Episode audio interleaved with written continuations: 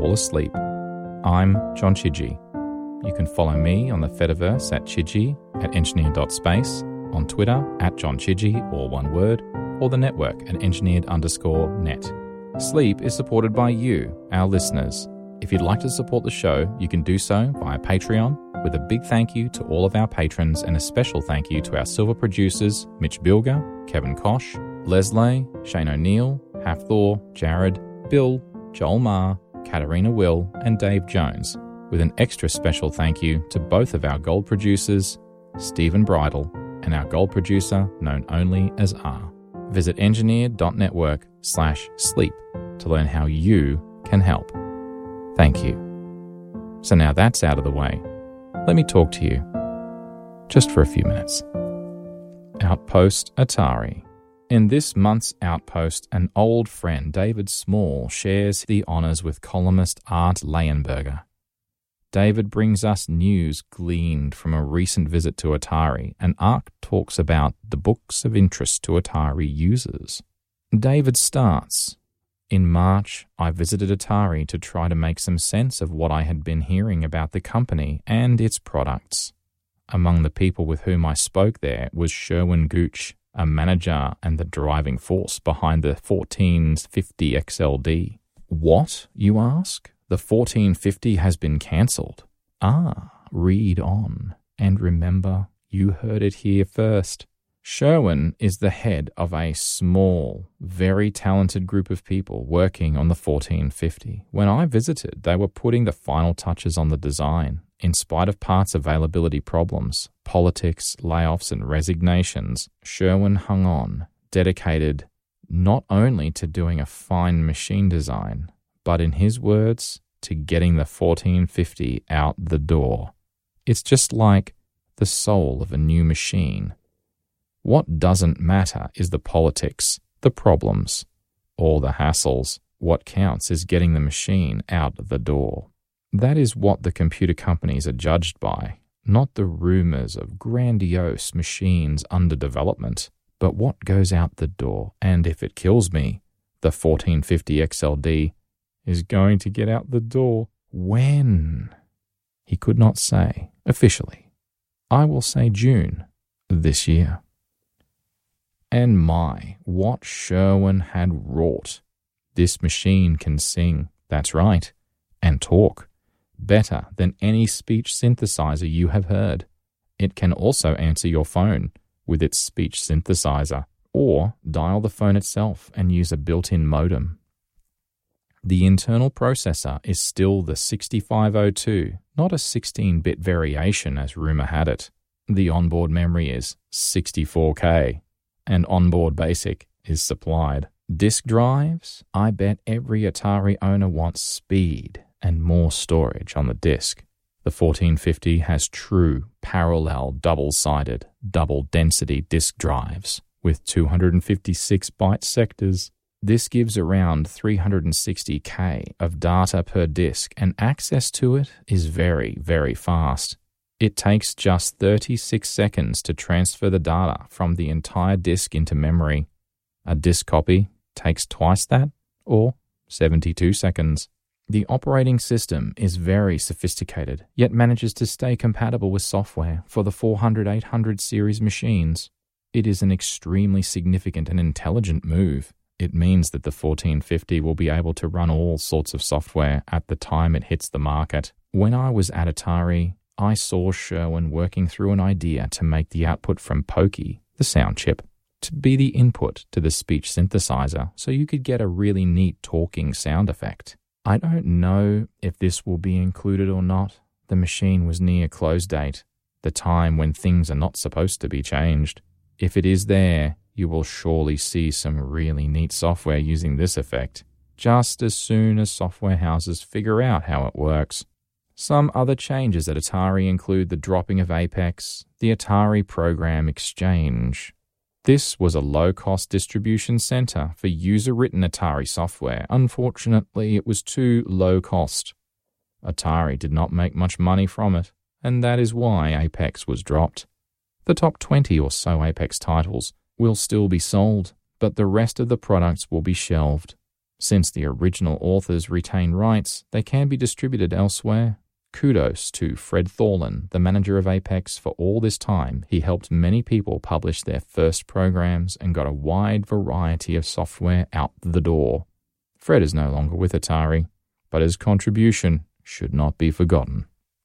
Another interesting Atari product you may be hearing about is the Star Network.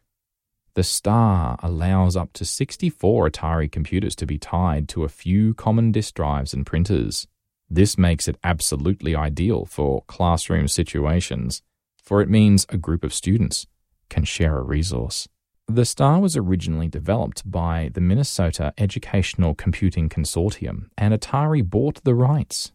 The project then languished because of internal disruption at Atari. But if you are an educator looking for an inexpensive, well engineered method of setting up a classroom full of Ataris, it would behoove you to write Atari and ask them to make this product widely available. Hundreds of books on computing have come out so far this year. Just as sales of Atari computers represent a small fraction of the computer market, the number of books pertaining to the Atari is equally small. Still, the titles number in the dozens, so some recommendations in this column are long overdue. There are two books that every Atari computer must have. The first one has been around for almost two years. Still, its content and organization represent the best single reference for Atari information. Your Atari Computer by Lon Poole, Martin McNiff, and Stephen Cook is published by Osborne McGraw Hill and affectionately called The Purple Book. This $16 book covers the Atari computer system and Atari 8K Basic. This section on introductory and advanced graphics is one of the best I have seen anywhere. Although the Purple Book does not discuss the XL computers, the information is still relevant. The appendices alone are probably worth the price of the book. They include material on memory usage, error messages, functions, peek and poke locations, and conversion tables. Also, there are numerous programs and examples that reinforce the written information. The other Atari related book that is a must have is a new one published by The Book Company, written by Gary Phillips and Jerry White. The book is titled The Atari User's Encyclopedia. It is an up to date compilation of useful information for the Atari 400, 800, or XL computer owner. Everything from basic to action is discussed. The format of the book is alphabetical entry by subject.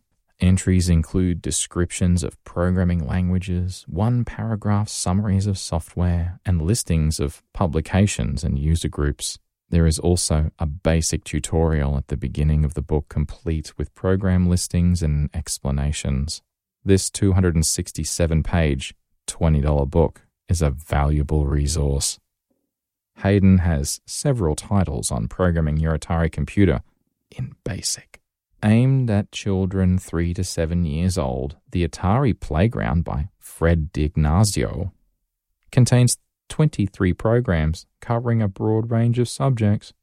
Each of the programs has a story associated with it to reinforce the learning of word and number skills. The book explains how to participate in a spelling bee, draw with a computer crayon, watch ghosts appear and disappear, and play games against the Atari. Fred has written another similar book called Atari in Wonderland. This book is meant for children aged 6 to 10. Here they learn how to write a book report, create songs, test reflexes, and count in French and Spanish, among other things. Both of Fred's books cost $9.95 and include, in addition to the program listings, instructions for using the Atari graphics keys. Suggestions for program modifications are also given. There will soon be a cassette tape of the programs in both of these books. Another new book from Hayden is Basic Atari Basic by Jim Coan and Richard Kushner. This 1495 book is not simply another variation of Coan's basic programming text, which has been adapted to several computers. Rather, it has been extensively rewritten to include Atari specific information on such subjects as XL graphics modes, 12 through 15, sound, and player missile graphics, An interesting new book is Jack Hardy's Adventures with the Atari, published by Reston. No, this is not a book about getting software to run on the XL machines. Instead, it is a book about writing adventure games in three different programming languages Pilot, Microsoft Basic, and Atari 8K Basic.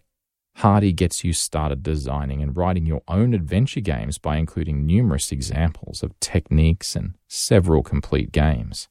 A systematic approach to adventure game writing is stressed, and the following subjects are covered the game scenario, the objects, the map, the flowchart, keying the program, and play testing the game.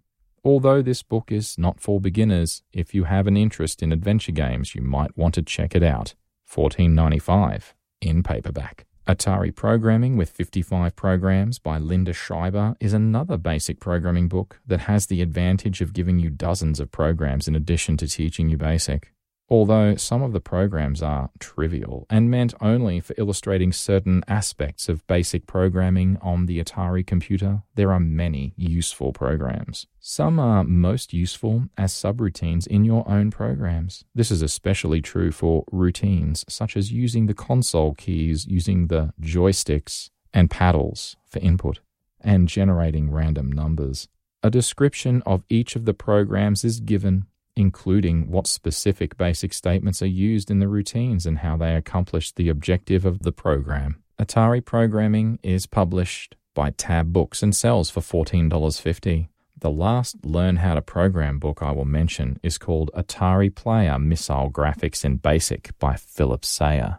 This 1495 book is also published by Reston and is a good introduction to this sometimes difficult to understand topic. A step by step approach is used, and plenty of examples illustrate the various aspects of PMG.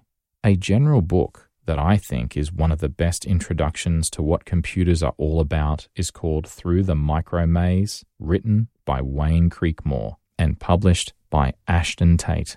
At first glance, $9.95 for a thin 64 page glossy look intro into computing may seem rather steep, but from the moment you begin to read page one, you start to learn. The text is brief but well written. The visuals are numerous and extremely easy to read, and each page is chocked full of information. The material is far from being Atari specific, but the basics of computing are well covered. The best way I can describe this book is to quote the author's brief dedication. This book is dedicated to those of you who are curious about computers, want to buy one, are scared to death of them, don't understand the one you own, and don't like to read for hours. Excellent job, Wayne. The last several books will not necessarily teach you how to program. They will not tell you the secrets about making your programs run 30% faster, nor will they give you a list of poke locations in the appendix. What they will do is expand your mind if you read slowly and carefully digest the information when you're reading. One such book is Genesis 2 by Dale Peterson. The appropriate subtitle of the book is Creation and Recreation with Computers. This thought provoking book covers the gamut of computer related topics from painting, music, and literature to games and the power of computers. The relationship between technology and the arts is explained by using many examples of how computers have added a new dimension to the visual arts. Other highlights of the book include a layperson's guide to computer graphics, a short history of computer games and their impact on society, and interviews with leading computer artists. Genesis 2 is well worth reading. Another thoughtful book that will have you reaching for your thinking cap is The Art of Computer Games Design by the one and only Chris Crawford, and premier game designer for Atari and until March of this year, Atari's manager of research. In this book, Crawford emphasizes the artistic dimension of computer games. In this way, he reveals computer games design as a creative process rather than merely a technical one. He states that the central theme of the book is that computer games constitute a new and poorly developed art form that holds great promise for both the game designer and the game player. The book is must reading for anyone interested in game design or even those who would just like to play computer games. Written well, it reads more like a novel than nonfiction. If you really are interested in why people play computer games, you may want to look at Geoffrey and Elizabeth Loftus's Mind at Play The Psychology of Video Games. Both authors are cognitive psychologists, which occasionally makes the book a little bit technical, but the material is provocative nonetheless. Here is a sample, quoting the well known psychologist Philip Zimbardo. The video games that are proving so addictive to young people may not only be socially isolating, but actually encourage violence between people. The authors discuss this point and mention games such as Frogger and Donkey Kong as evidence that the current crop of video games is turning away from violence as the central theme. You may not agree with everything in the book, but you are sure to read logical arguments for what is being proposed.